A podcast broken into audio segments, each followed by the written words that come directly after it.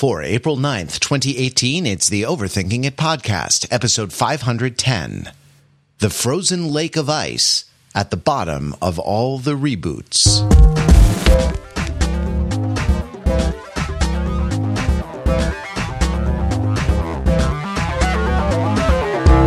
Welcome to Overthinking It, where we subject the popular culture to a level of scrutiny it probably doesn't deserve. The Overthinkers, well, we're like your f- smart, funny friends from the internet. We've been friends for a long time, since back in the good old days. And what we liked to do back then is what we return to repeatedly, over and over. We come together to uh, hang out and talk about the things that interest us. I'm Matt Wrather. I am here with my good friends Pete Fenzel.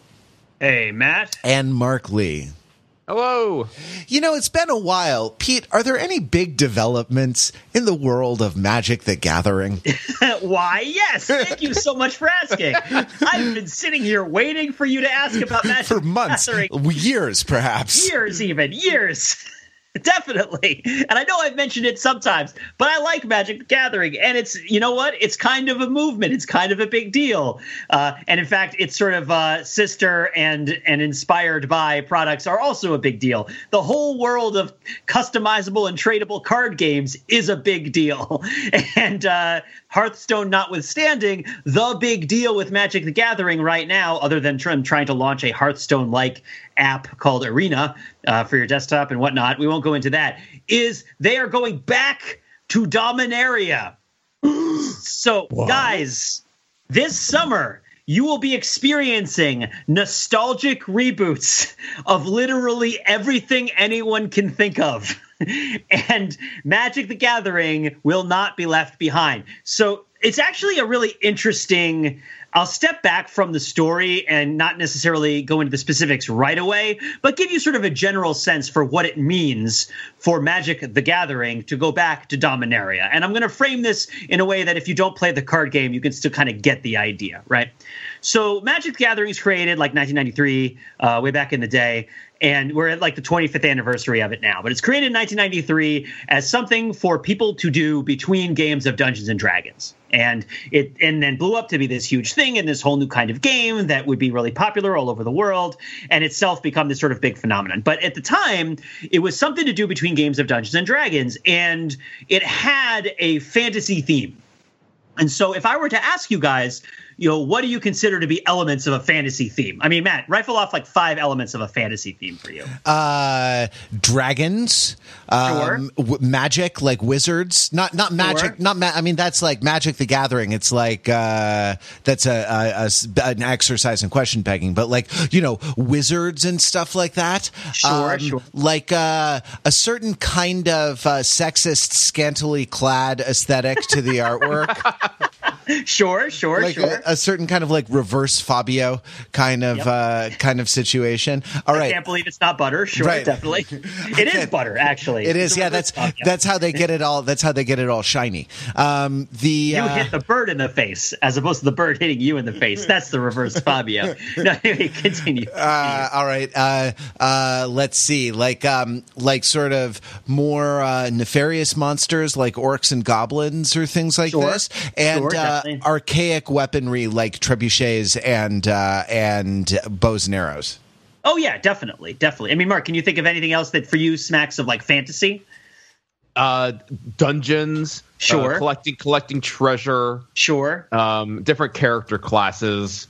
Uh, mage, paladin, Mm-hmm. Yep. wizard, so on and so forth. Yep. White knights, black knights, all sorts of stuff, right? Yeah. Uh, uh, great. Okay. So all of this stuff was in Magic the Gathering pretty much from the beginning. All of this stuff. And I don't even have to go into the specific cards that all represents, but it's a card game where you could play as all this stuff.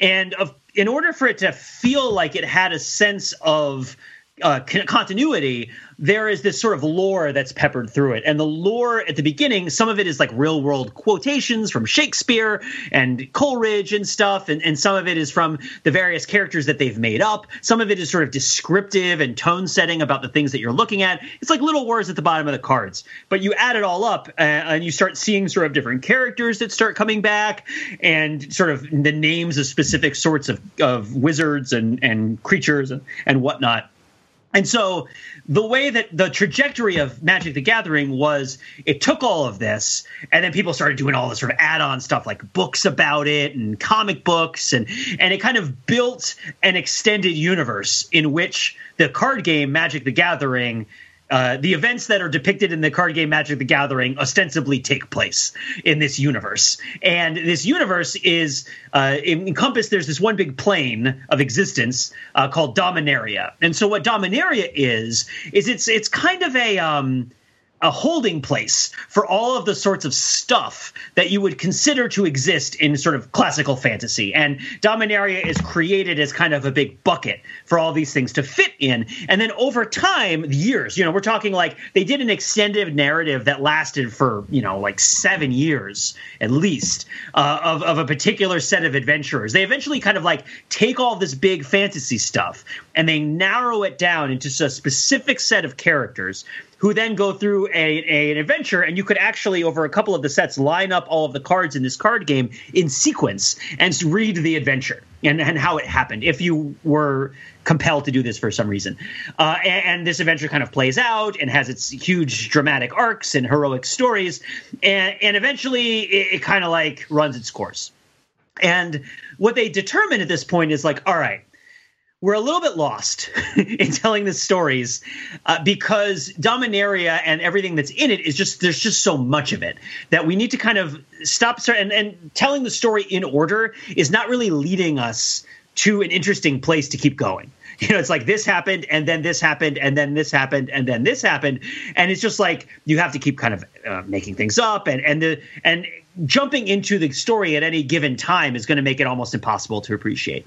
And so what they switched to is a more thematic way of doing it. So instead of having like the set where the crew gets the airship and like the set where there's like a interplanetary crisis like an Avengers movie where there's aliens coming or whatever, or like the set where the heroes like go to the evil plane full of machines, like instead of having like the steps in the story be what frames the sets, they start doing themes for whole worlds. So it's like fairy tale world, samurai world, right? Uh, they they did one that was like there's like pirates in the world. There's uh, you know there's a world that's mostly robots, right? And so they go from this kind of longitudinal style of storytelling where they're following this one world for a really long period of time, and and this sort of big bucket narrows down into specific characters, and they kind of follow it and follow it and follow it and follow it until it stops to going into sort of like, well, we're not going to tell a story that's progressing longitudinally. We're going to kind of create a sort of theme that you can encounter at any point. You open any one card and it kind of ex- it shows you the theme that we're dealing with, and that's how we're going to tell the story. There's going to be the year of the Khans versus the dragons, right, which takes place on like a uh, a step which has time travel and it's like is the world going to be ruled by roving horsemen or is it going to be ruled by dragons? Like we don't know. We have to use magical spells to figure out. Like cool ideas granted you know a universe that's split into five pieces that have five different natures but you stay in each one for like a year and then you move on.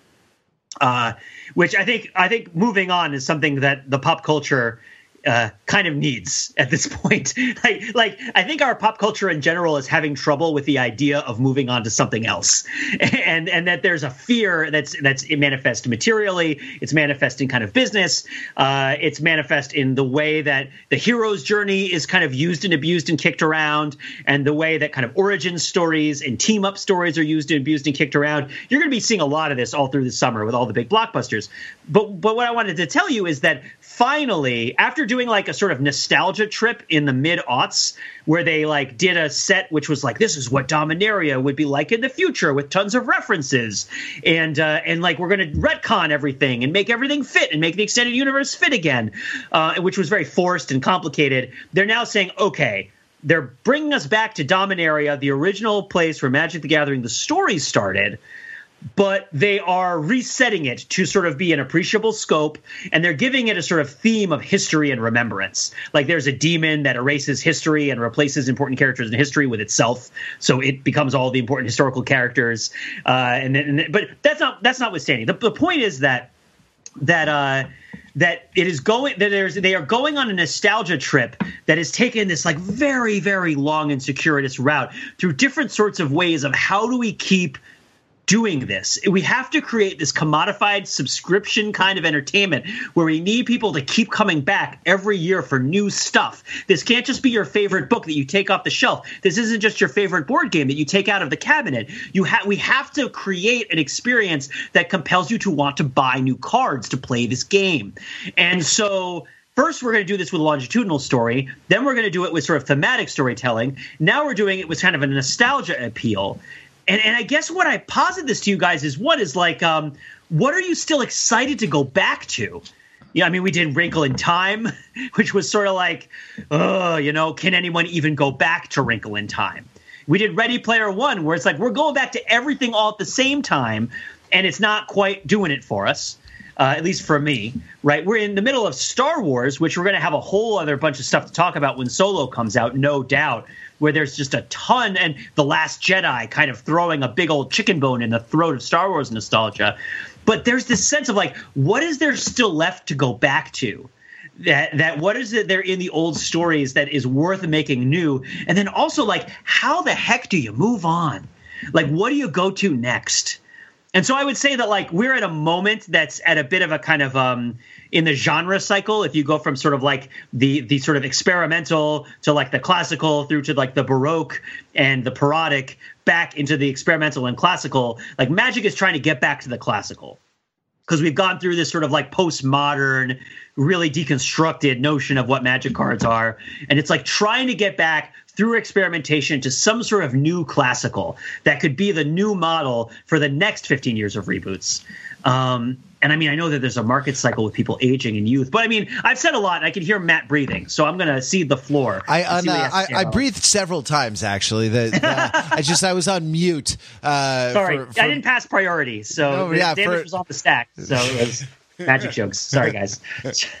no, we, anyway, I, I, mean, we love we love the magic jokes. Please, I mean, what else? You know, I don't know. I like. I actually, I know, I know, we have an, a, a direction we agreed to go with this, but I actually kind of want to talk about like what is the relation narratologically between the quote unquote story embodied in different sets of packs of cards and the the stories that are generated by uh, play of the game. You know, mm-hmm. each of which is its own its own kind of narrative, right? Like, uh, because does it, it's an interesting thing to have a story, right, that progresses irrespective of who wins or loses any particular game and you can kind of reset to a default state or something. Maybe it's not interesting. Yeah. maybe you just no, maybe it it's like the simpsons because you reset to a uh, to a default state. But like to to actually take your your actual question at face value and maybe integrate the other thing in later in a uh, stunning feat of improvisation.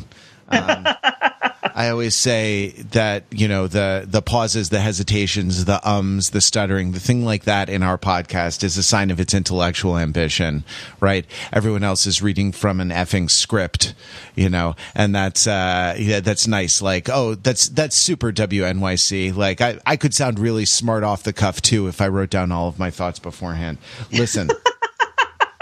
if you have the pop culture Ouroboros, right? If you have the if you have the generational centipede, you know that's uh, that's just passing the same um, kind of metabolizing and passing along, if you will, the same yeah. pop culture properties from from one generation to a next, from to the next. At a certain point, it's um, at a certain point, like, don't you run out of of source material, right? Like the, the the Simpsons did a joke where there was a machine that regenerated characters from the Simpsons, so there were like three homers, uh, and then like thirty homers, and then three thousand homers or something, and then but they degraded every time. So uh, you know, of course, in the background they had a picture of Peter Griffin uh, as the you know the most degenerate uh, most degenerate form of Homer Simpson.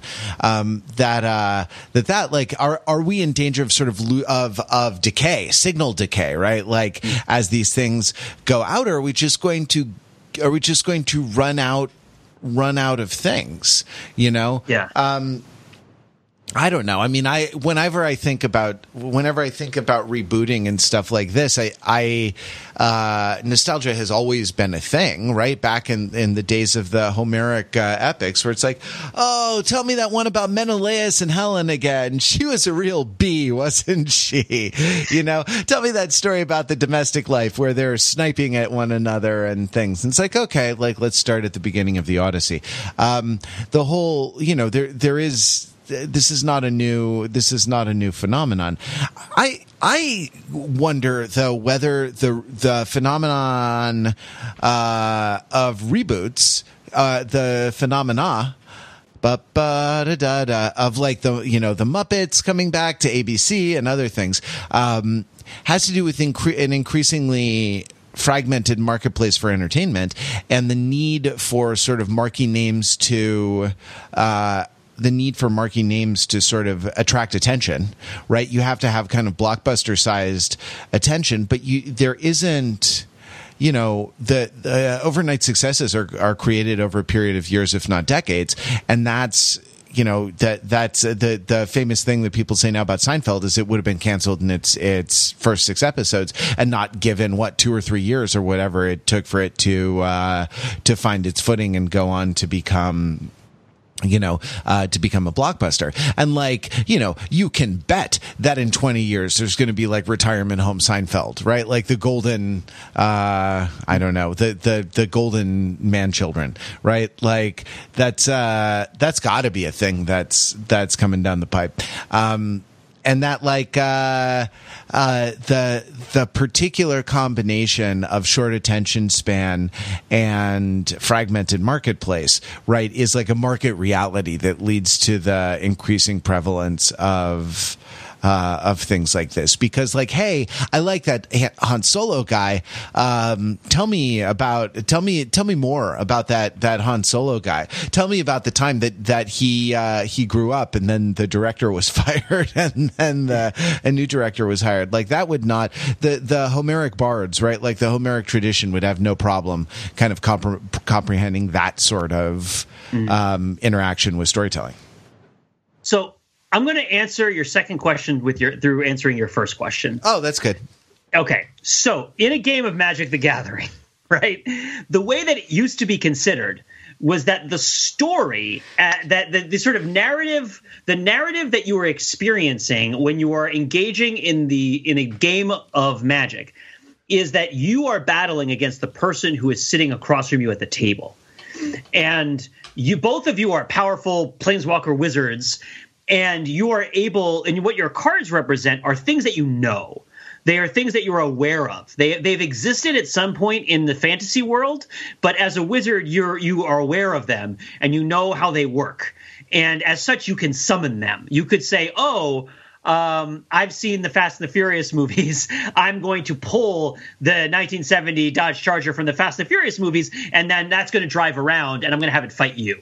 This is sort of like Ready Player One, I guess, a little bit, but the idea that all of the lore that existed in Magic the Gathering existed in order to be drawn into the present experienced narrative of the battle that you were engaging with uh, across the table with the other person. And so you could then look at elements that were on the table and see how they might conflict or contradict with each other. And they had certain ways that they were made to conflict and contradict with each other based on their color. Like there were, you know, there's five colors. It's like red, white, blue, black, and green. And the colors have enemies and the colors have friends. And so the way you mix and match it would be like, okay, well, if you are playing red and I'm playing white, that means my cards are going to naturally be enemies of your cards. And so there's going to be kind of a secondary narrative that's related to the pre-existing enmity between what I'm playing and what you're playing as they kind of, as it kind of conflicts with each other, but it's in service to the larger narrative of me fighting against you.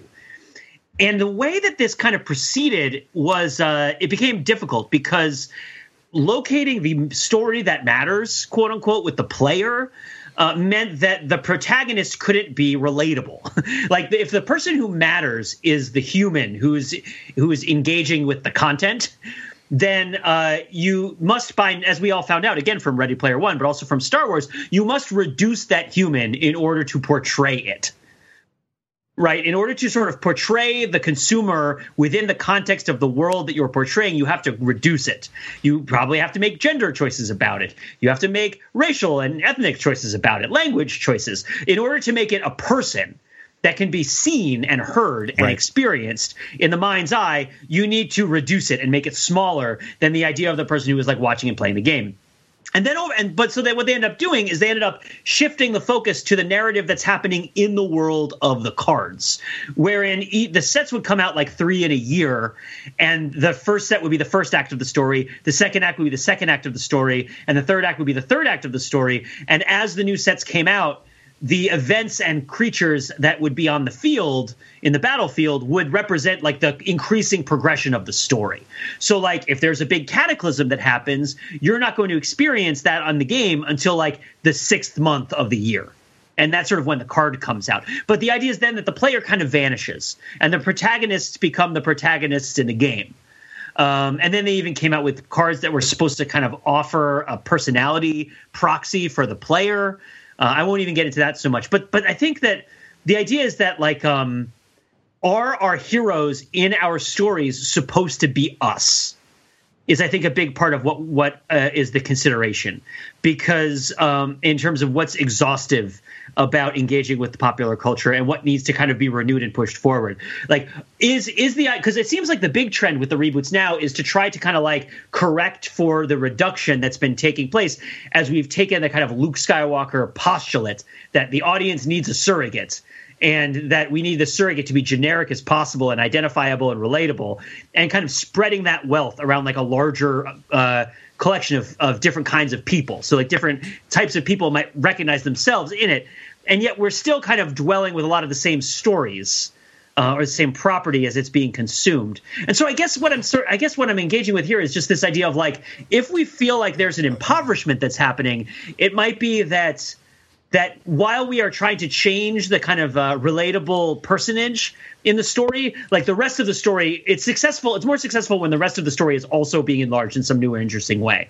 Um, I mean, I don't know. I'm, I'm kind of spitballing here, but I'm curious what you think. Well, it's it's. Oh, oh, oh, uh, let me get in here for a yeah. second. Uh, I'll, I'll, I'll answer just kind of very surface level, Pete, your question around um, this nostalgia project and like, uh, you know, is is one of the purposes of it uh, spreading the wealth around um, so that uh, people who feel like you know the the characters in the pop culture represent themselves and want to see more of themselves in it. Um, that is absolutely going on, right? Oh, which yeah, is yeah, why, yeah. Which is why Star Wars has Rey, which is why I will point like a, Peter Parker, a Spider Man is also Miles Morales in the comics and some animated movies. And Black Black well, Panther too. is, is huge, right? But is beyond Yeah. huge. We have to we have to account for Black the Black Panther in the room, right? Is Yeah. what everyone needs to acknowledge. Is something has changed, you know. So th- that is absolutely going on, and I think it seems like it's debatable whether that is an enriching thing or a sign of enrichment of our pop culture landscape, or is it a sign of a poverty of new ideas. I think it can be both.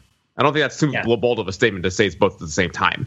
I mean, you could look at it and point out successes and failures, right? Like it seems like Black Panther is an enrichment, but it seemed like the Ghostbusters reboot kind of wasn't an enrichment, uh, in the sense that like it doesn't seem to dem- to like call for an energy for new stories. But then again, I'm also not the target audience for it, so it's hard to say.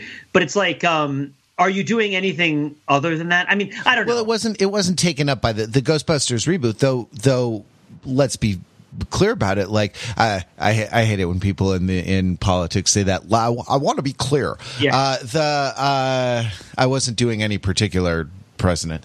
Um, the uh, we liked that movie, and we talked Oh, about yeah, we we talked about liking it on the podcast. We're we're on record as being pro Yeah. Ghostbusters Ghostbusters reboot, but it's fair to say that it wasn't a that that opinion wasn't uh, shared by the majority of people who seem to be talking about it um, in the way that Black Panther is awesome was uh, was an opinion shared by I think the majority of people who actually saw the film. Um, it also wasn't taken up. Ghostbusters wasn't taken up by the culture in you know in the uh, in the same way that Bla- Black Panther has been right as like Yeah. uh, as sort of a moment um, as a moment for a movement you know as a moment for a um, a kind of realignment uh, and kind of new energy, a, a new hope, if you will, Yeah. for the uh, for the culture. So, like, okay, like I like, like, but can we consider this question of like whether this? I mean, yeah, th- it's an interesting question, right? Like, uh, I think to the extent that the sort of average avatar that that uh, we're giving the lie to the idea that the quote unquote average avatar for a viewer of an entertainment property is Luke Skywalker, right? Is a young white dude, right? Uh, who just wants to work on the power converters. um, the, I think that's all to the good, right? Because Yes, like, yes, the, oh, definitely. you know, cause that is a, that is a huge aspect of sort of structural racism, sexism, oppression, all the, all the kind of, you know, societal level, um, oppressive systems like the idea that uh, there is an average and it is it just happens to uh, it happens to sort of uh, to map onto the hegemonic ideal or the kind of hegemonic yeah the hegemonic ideal person. Like that that is an idea that we need to sort of dismantle. And you know to the extent that it needs to be re- that the damage by that idea needs to be remediated in the culture we need to take extra effort to um you know to dismantle it. Uh we can't just like we can't just like snap to snap to the ideal final state you know?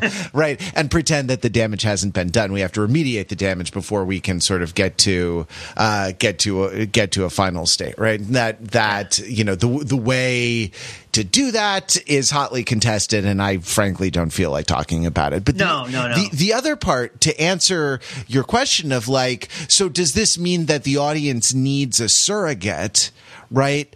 Uh, the, it's, the answer seems to be having its cake and eating it too, right? Like the, the, uh, having its, having its, um, uh, funfetti rainbow cake and and eating it as well because like it's not just uh it's not just one color of frosting right? Like we don't need we don't need one color of frosting like as a surrogate uh cake as a surrogate for the cake right? Like we need a funfetti potpourri a, a you know uh of different uh colors and textures of different kinds of surrogates right? And the idea that like uh the idea that that we need a surrogate may be diminishing, but we need surrogates or that, that everyone, everyone needs, needs a surrogate, right? Like that's the issue, the kind of the issue with, with representation seems to be, uh, or the kind of the, the push towards broader representation of different groups in heroic roles in the, uh, you know, in blockbusters. Wrinkle in Time was an example of this,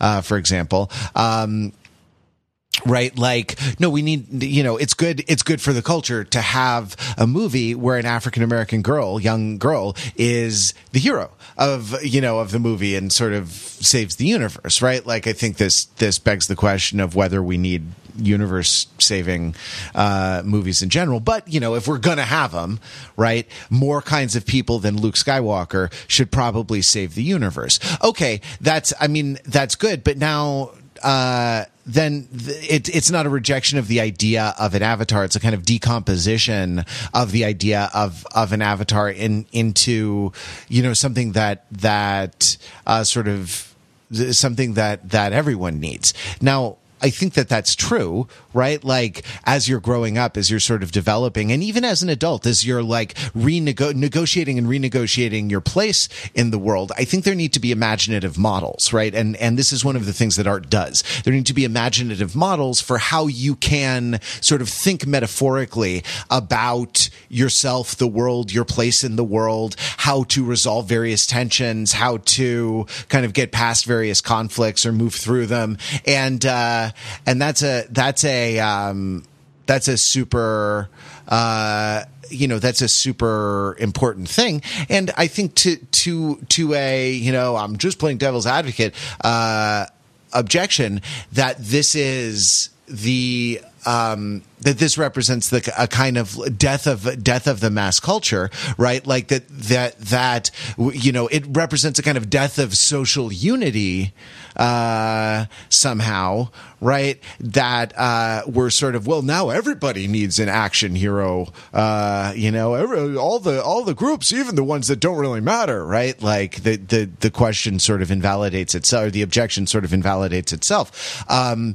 I, I would say that that you're you're social unity was always a crock right because because it because yeah. it was built on it was built on oppression and exclusion uh, and not on an actual not on an act uh, an actual uh, kind of reality based um, you know, look look at the uh, look at the world. I don't know. I'm spitballing too, Pete, but this. I mean, the idea of whether we need uh, whether we need advocates or not, or whether we need surrogates, we need avatars inside. I mean, we don't need. Uh, I'm, I'm, not sure we needed Avatar, and I'm not. I'm s- certain we don't need the sequels to Avatar. But but I was what, hoping you were to say we don't need. We didn't need surrogates starring Bruce Willis, which, which, is a deep cut. Anyway, like uh, um, I mean, uh, probably not need right? Uh, but the uh, uh, but the the impulse is strong, and um, and I think the way it's working is is changing a lot. Yeah. So this is interesting. So I like the distinction that you're making between the uh, the sort of corrections and and the kind of uh, the sort of geopolitical corrections that we're discussing as kind of one dynamic, but also this sort of act of imagining on the other side in terms of what are the metaphorical imaginings that we're using to frame our storytelling as as, as that's sort of the the scaffold into which these other questions are are built or, or by which you know it, by which guidance these other questions are built. As in like you set out to build a ghostbusters uh you and i would say i would say it's like the new ghostbusters felt like a late ghostbusters not like an early ghostbusters. It felt like an end of the road. It felt like it was something that was emerging from a long tradition and was kind of having something like the last word on that tradition, not like something that was imagining a new way forward with a new sort of metaphorical, symbolic, metonymical relation between fiction and reality, uh, between kind of person and world, and all these other sorts of things. And so when you keep rebooting and remaking, and again, I'm not against these things in general, but I do sense a certain amount of fatigue.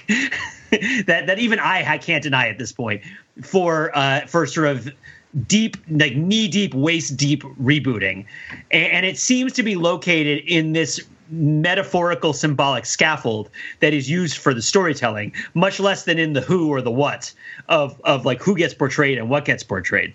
Um and I mean, I guess it, what I'm saying is like I'm I'm really excited for Dominaria and Magic the Gathering, but I also really preferred the way in which of thinking about Magic the Gathering, wherein the player was kind of an unknowable wizard, where anything they, could have access to anything, and and anything could come out of their deck, uh, as opposed to the idea that they were present in a very specific place and time in a particular sort of predetermined narrative, um, and that that was a useful metaphorical tool for me in engaging with that content, uh, and kind of having it feel meaningful. Uh, like the person that you know, are you playing the person? Are you playing the board? Chess is like that too where if if every chess game is just sort of a reboot of every previous chess game, it gets really boring really fast. But I mean, I mean that's my take on it anyway. But like the person involved uh, is is so much bigger than the idea of any one game, uh, and doesn't necessarily fit strictly within the confines of the game. If you like the sort of storytelling that's around chess, um, and so it's like a new metaphor, like like the sh- chess, it's like in chess there's a couple of big changes that happen in the way that the story is told even though you're talking about a game where every game at least at the beginning is exactly the same as every other game for the most part uh, but like you go from the old school kind of hustler style where people are doing all the tricks and the sacrifices to the sort of classical style where people are paying attention to the pawn structure. And it's like you can look at the kind of beards that people have or the names that they have and like feel that the, the narrative of the game has been like changed and what it represents has changed. Even now that we're in this sort of computer, post human, transhuman era of chess, that's still a story to tell that's different from just the story of like I move my pawn, you move your pawn, I move my knight, you move your knight,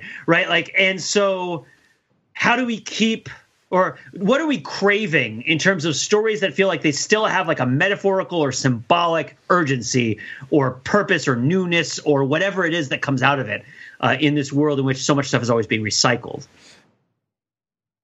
I don't know. I mean, other other ga- backgammon. I don't narrativize backgammon. I, I, mean, there's a. Oh no, really? Like, I, don't you feel like there's a whole thing with like knocking people off the board and the, you know, that that at all really. Well, I'll, I'll ask you this: say that say that it's finally time to reboot Alf. How do you do it? how do you, how do you reboot Alf in a way that doesn't feel totally cashed out and emotionally and mentally exhausted? Oh, sure. Like, I mean, like, like how does that even happen? Will it happen? How does it happen? What's the deal with Alf? Yeah. What's the deal with Alf? I think I'll it's going to be right now. Oh wow, that's uh, is this? Are we in the the nursing home? Are we in the the uh, el- elder care facility now? And uh, which one am I?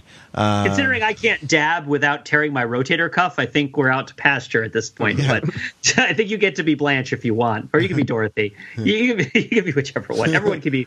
Everyone can be their own golden girl in their own mind. I think is kind of the moral of the story. to, to, to set us some context for the Alf portion of this conversation, I rep- I always bring up Alf as Yes. like the bottom of the barrel intellectual property that has not been rebooted yet. That when it hits, you'll know that you've hit that bottom that that barrel bottom, and it will probably be intellectually bankrupt, creatively bank- bankrupt, morally bankrupt as well. Let's go there. But Pete, it sounds like the question you're trying to ask here is like, you know, if we get to that point, is there a way to make that a redeemable project at all?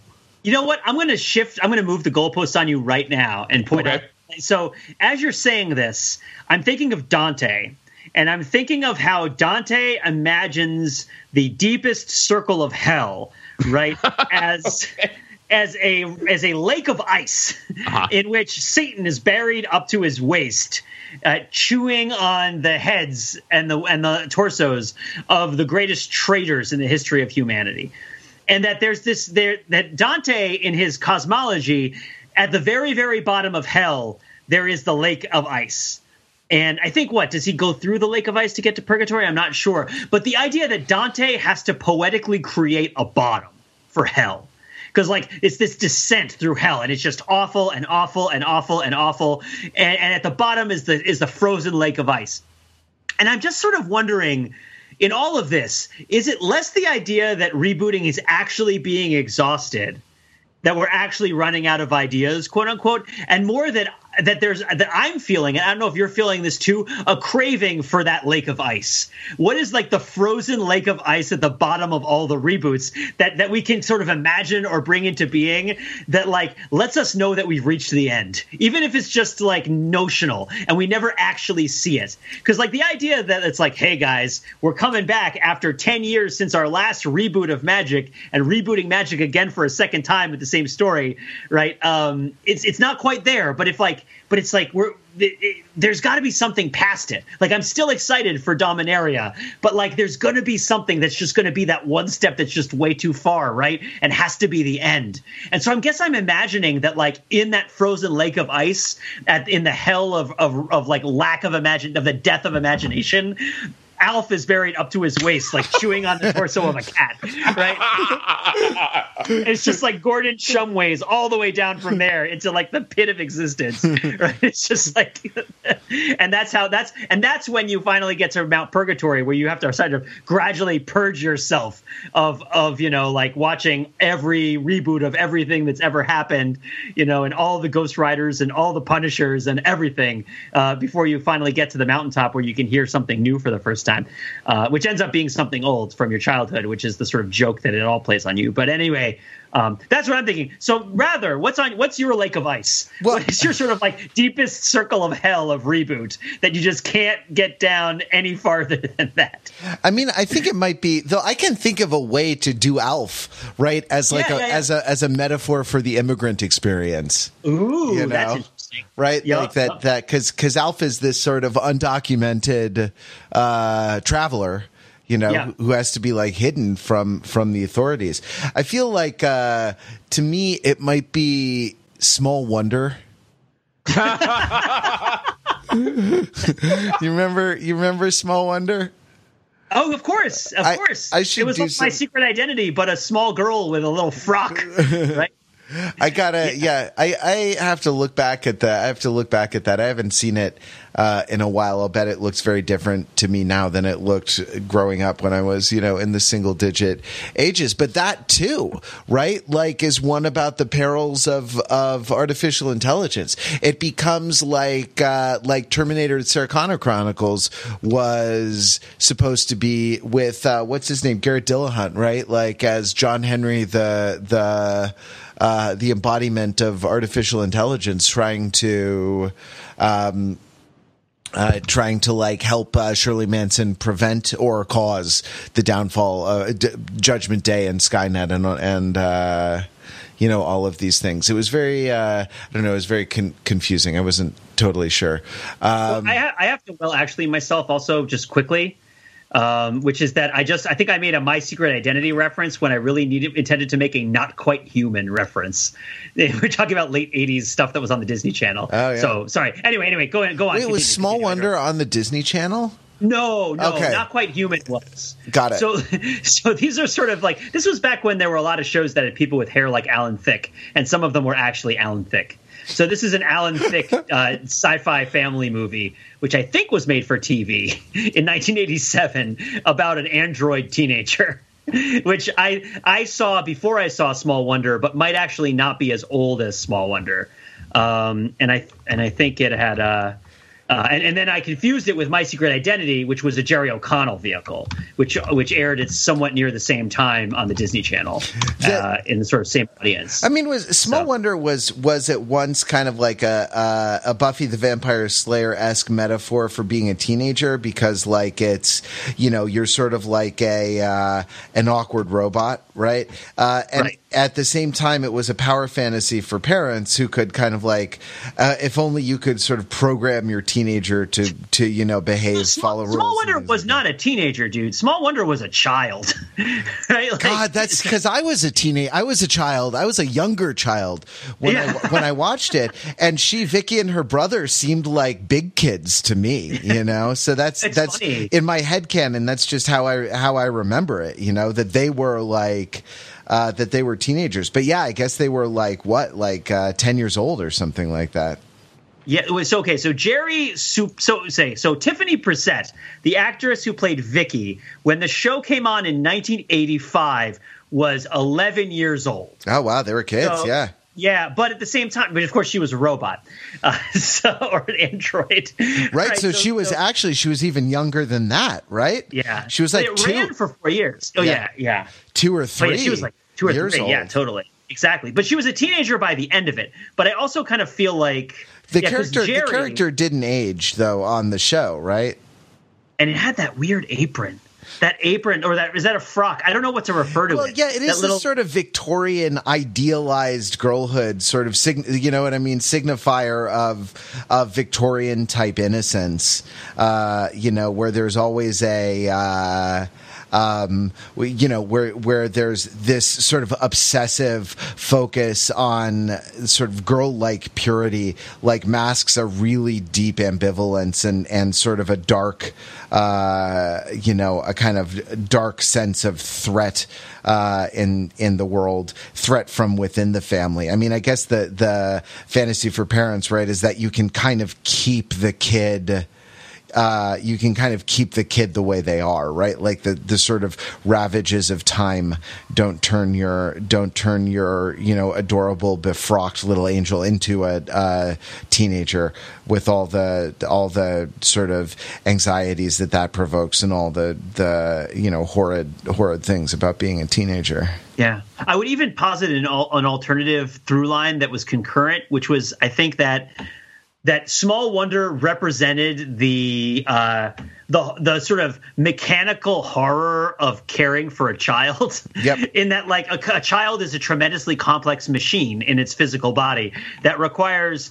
Uh, the utmost sorts of care, but operates without much knowledge of how it actually is. Like you're, you as a parent caring for a child, you don't really know a lot about the parts of the child like you might not know whether its circular circulatory system is functioning correctly or whether it's going to poop whether or when it's going to poop right? When or when it's going to cry. Uh, you know how does its hair grow? And how these sorts of weird things that your child comes with standard as standard equipment that you have no training or experience in.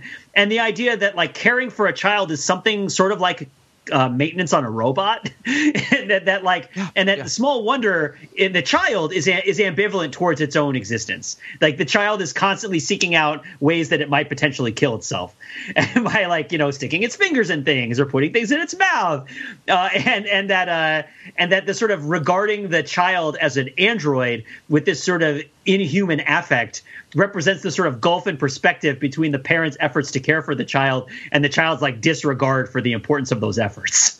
I suspect. Although there's also, I think, the idea of the adolescent, which is what makes Small Wonder uncomfortable because she is so young. And it's not like what is it? Out of this world was the similar sort of show, but they were aliens. I think where it was a teenage girl. Uh, uh, let's see, was that what it was called? And this is a precursor to Third Rock from the Sun. Yeah, Out of This World was a show from uh, from 1991 that was uh, similar in certain ways about how it interpreted adolescence as a sort of weird foreign state. Uh, but um, but wasn't quite. She was older, so it was a little more comfortable. But yeah, so you're saying that the bottom of the the frozen lake, there's a 11 year old girl dressed in Victorian garb with like 80s makeup on.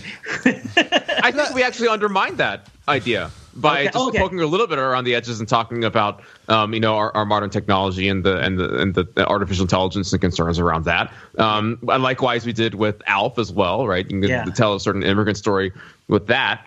Um, I think we got to uh, find something else. Deeper. We have to go deeper, go deeper. into the inferno.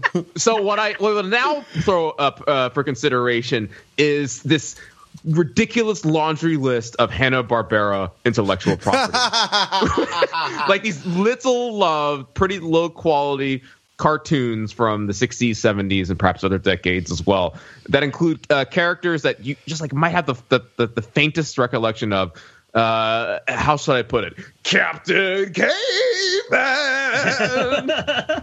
right When- when- Heavens to Murgatroyd! it's Right. Snagglepuss. yeah, Snagglepuss, Captain Caveman, other Hanna Barbera characters um, that barely had their moment in the sun back in the day. Um, if they were to be dragged out, well, I might undermine that as well too, and say that because you know so little was done with them before, and you just have that this rough inkling of a of an idea uh, for these characters and catchphrases and things like that, that you could just radically change them and expand them out, uh, while at the same time uh, getting that little benefit of nostalgia and, and, and brand recognition uh, from that. So maybe Hanna Barbera isn't the bottom of the barrel. Maybe you have to go even deeper than that. Ugh. Oh boy. So so fun little fun little mini f- tangent on that is like there's actually a pretty well developed fan theory for Game of Thrones that suggests and I actually tend to ascribe to this which is to suggest that the backstory for the world of Game of Thrones especially as explained by like the faction of the Red Priests of Melisandre and I won't get into this too deep because this isn't a Game of Thrones podcast is actually the, the a- priest of the priest of R'hllor. Yes, that the story of the world of Game of Thrones, as told by the priests of R'hllor, is actually the plot of the early '80s cartoon show Thundarr the Barbarian, wherein a hero with a flaming sword and who prays to the Lord of Light has to go through like a blasted landscape or a ruined version of the real world and like fight the Great Other and these evil wizards and so it's like speculated. And i and i and the more you like look for quotations and you like read descriptions of characters and what they're wearing at different times you're like oh yeah george r r martin totally watched thundarr the barbarian. Like it's it's in there in the culture. I won't bore you with it now but uh but it, once we get back into game of thrones season maybe i'll go into that in a little more depth because that hanna-barbera stuff and those sorts of trash cartoons are uh are definitely in the consciousness. Oh man. What the great race? They did the they did the amazing race. What was the what was the there was the there was the race show for hanna-barbera. Do you remember what i'm talking about? Uh where it was like a crossover of all the hanna-barbera shows. Uh oh, what wacky races. Um there were crossover shows where all the Hanna Barbera characters got in cars and raced each other, and I can't believe that this isn't something that's come back already. Uh, and Snidely Whiplash was always like trying to cheat, um, but yeah, Hanna Barbera, man, that's uh, that's deep. That's going deep. You got um, oh man. Well, that's got- yeah, because because here's the th- a lot of Hanna Barbera was nonsense, right? Yeah. and I think that we'll know that the the cultural impoverishment uh, is complete, right? Like when each generation can't generate its own nonsense. You know that Yeah. like that that the sort of non-signifying aspects of of pop culture right like so if you couldn't so maybe it's like lewis carroll or something uh submerged up to his submerged up to his um uh, uh, waist in ice in the bottom of the uh, in the bottom of the inferno or something or something like that. Yeah. Well, I just remembered, Mark, this happened. The the Hanna Barbera reboot we've been talking about is Harvey Birdman, Attorney at Law. Do you remember that show from the like two, from the 2000s with Stephen Colbert and stuff? Uh, yeah, because I was just looking up where Quick Quick Draw McGraw, because I'm sure all this stuff has actually already been rebooted, and there's a Small Wonder reboot that killed in India or something that we just don't know about. But I was just was really amused by the line on Wikipedia that says Quick Draw McGraw made a cameo in a MetLife commercial in 2012. it's just like, yup, anything is. This is a horse. This is a Hanna Barbera horse that was in a cartoon between 1959 and 1962 as a sheriff. I, I mean, well, we're, if we're talking about commercials, right? You know, A- A- Alf uh, appeared in a Super Bowl ad as recently as 2014. Yeah, yeah. So And it's it- just, it- oh man. So so okay. So Lewis Carroll. So we were at. So what we're saying is that what what needs to be created anew that is then going to be is a, sen- is again. a sense is a sense of what needs to be created anew like what the the the uh what the culture needs to create anew is a sense of frivolity right like is a sense of of the the extraneous and the superfluous right and if you are doing if you are doing um because like the the idea of nostalgia sort of precludes superfluity, right? Like because it the uh because there's something sort of necessary, right? There's an emotional need that's being unmet that the nostalgia helps you to well do do a couple things. It helps you maybe to uh, avoid it helps you to displace um, or helps you i mean there there are a, wide range of psychological defenses that nostalgia could be deployed in the service of mobilized in the service of. But the the uh, the thing that you can't do is is pointlessness right? Like the thing that the thing that you can't do is just uh uh kind of mindlessness. And when i when i think about like i don't know my favorite when i think about my favorite um after uh after school cartoons or something like that when i think about my you know it it's ones where there was no they, they, were almost non-rhetorical right? Like they they weren't aimed at making me a better citizen or like you know like uh, uh, a lot of the saturday morning ones were or like teaching me the virtues of friendship or things like this. It it, it was just a, a sort of um, there, there was a kind of weird pleasant nihilism to them. And that's that's uh, that's that's i think once once you get you know uh, once you start retreading that maybe it's like the animaniacs reboot that will be the uh uh you know that will be the the death of us all the death of the culture or like the live action Chip 'n Dale Rescue Rangers that Yeah. might come at some point. yeah TaleSpin you know what i mean like TaleSpin was my was my favorite because i liked i liked baloo the bear Yeah. Man, I get I'm thinking it's just it's it's it's just there's the fanatic impulse. I just the desire to see it all burn down. I don't know. Like they should reboot Paw Paws, the like racist Native American cartoon about teddy bears from 1980. No, they shouldn't. But like what they got to run out. Although they do Paw Patrol, which is not it's different. It's very different because they're not Native American. Uh, oh man, it's just it's it's just it just keeps going and going and spiraling and spiraling i just feel like maybe the pace of it is just faster than maybe i mean maybe i'm just getting old is it maybe it's the desire to try to keep keep up with things. Like they're not going to do hong kong phooey. You know there's so many old ones that they that they can't do anymore Well, yeah, like not not to not to cast aspersions on fellow overthinkers who are not here to defend themselves, but let's talk some s about Belinkie for a second.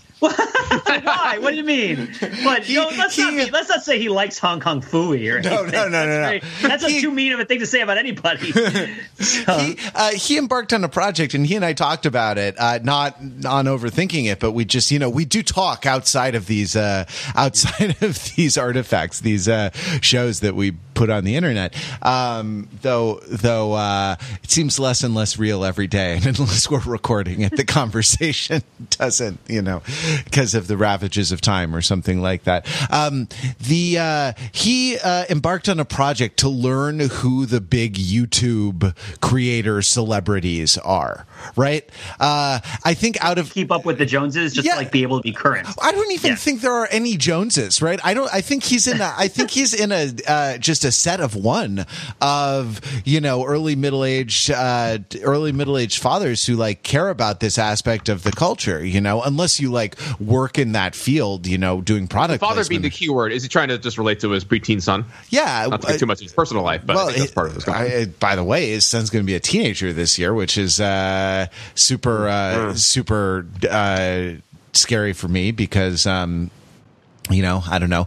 Uh, it just uh, means the time marches on. But the the uh, yeah, I, I think that. But I think also like he views it as you know he used to be current, like he used to be in the mainstream of of uh, uh, of the culture, and and now is not. And so like it's a it's a way of kind of reclaiming some sort of relevance, some sense of being at the table or in the conversation, uh, in a way. I mean, isn't it isn't it ironic? Like growing up, sitting at the kids' table, I always wanted to get at the grown-ups table, and who knew that? Uh, you know, when I when I became a man, I uh, picked up childish things again, and and made a uh, made a study of of you know how I could understand them even more broadly.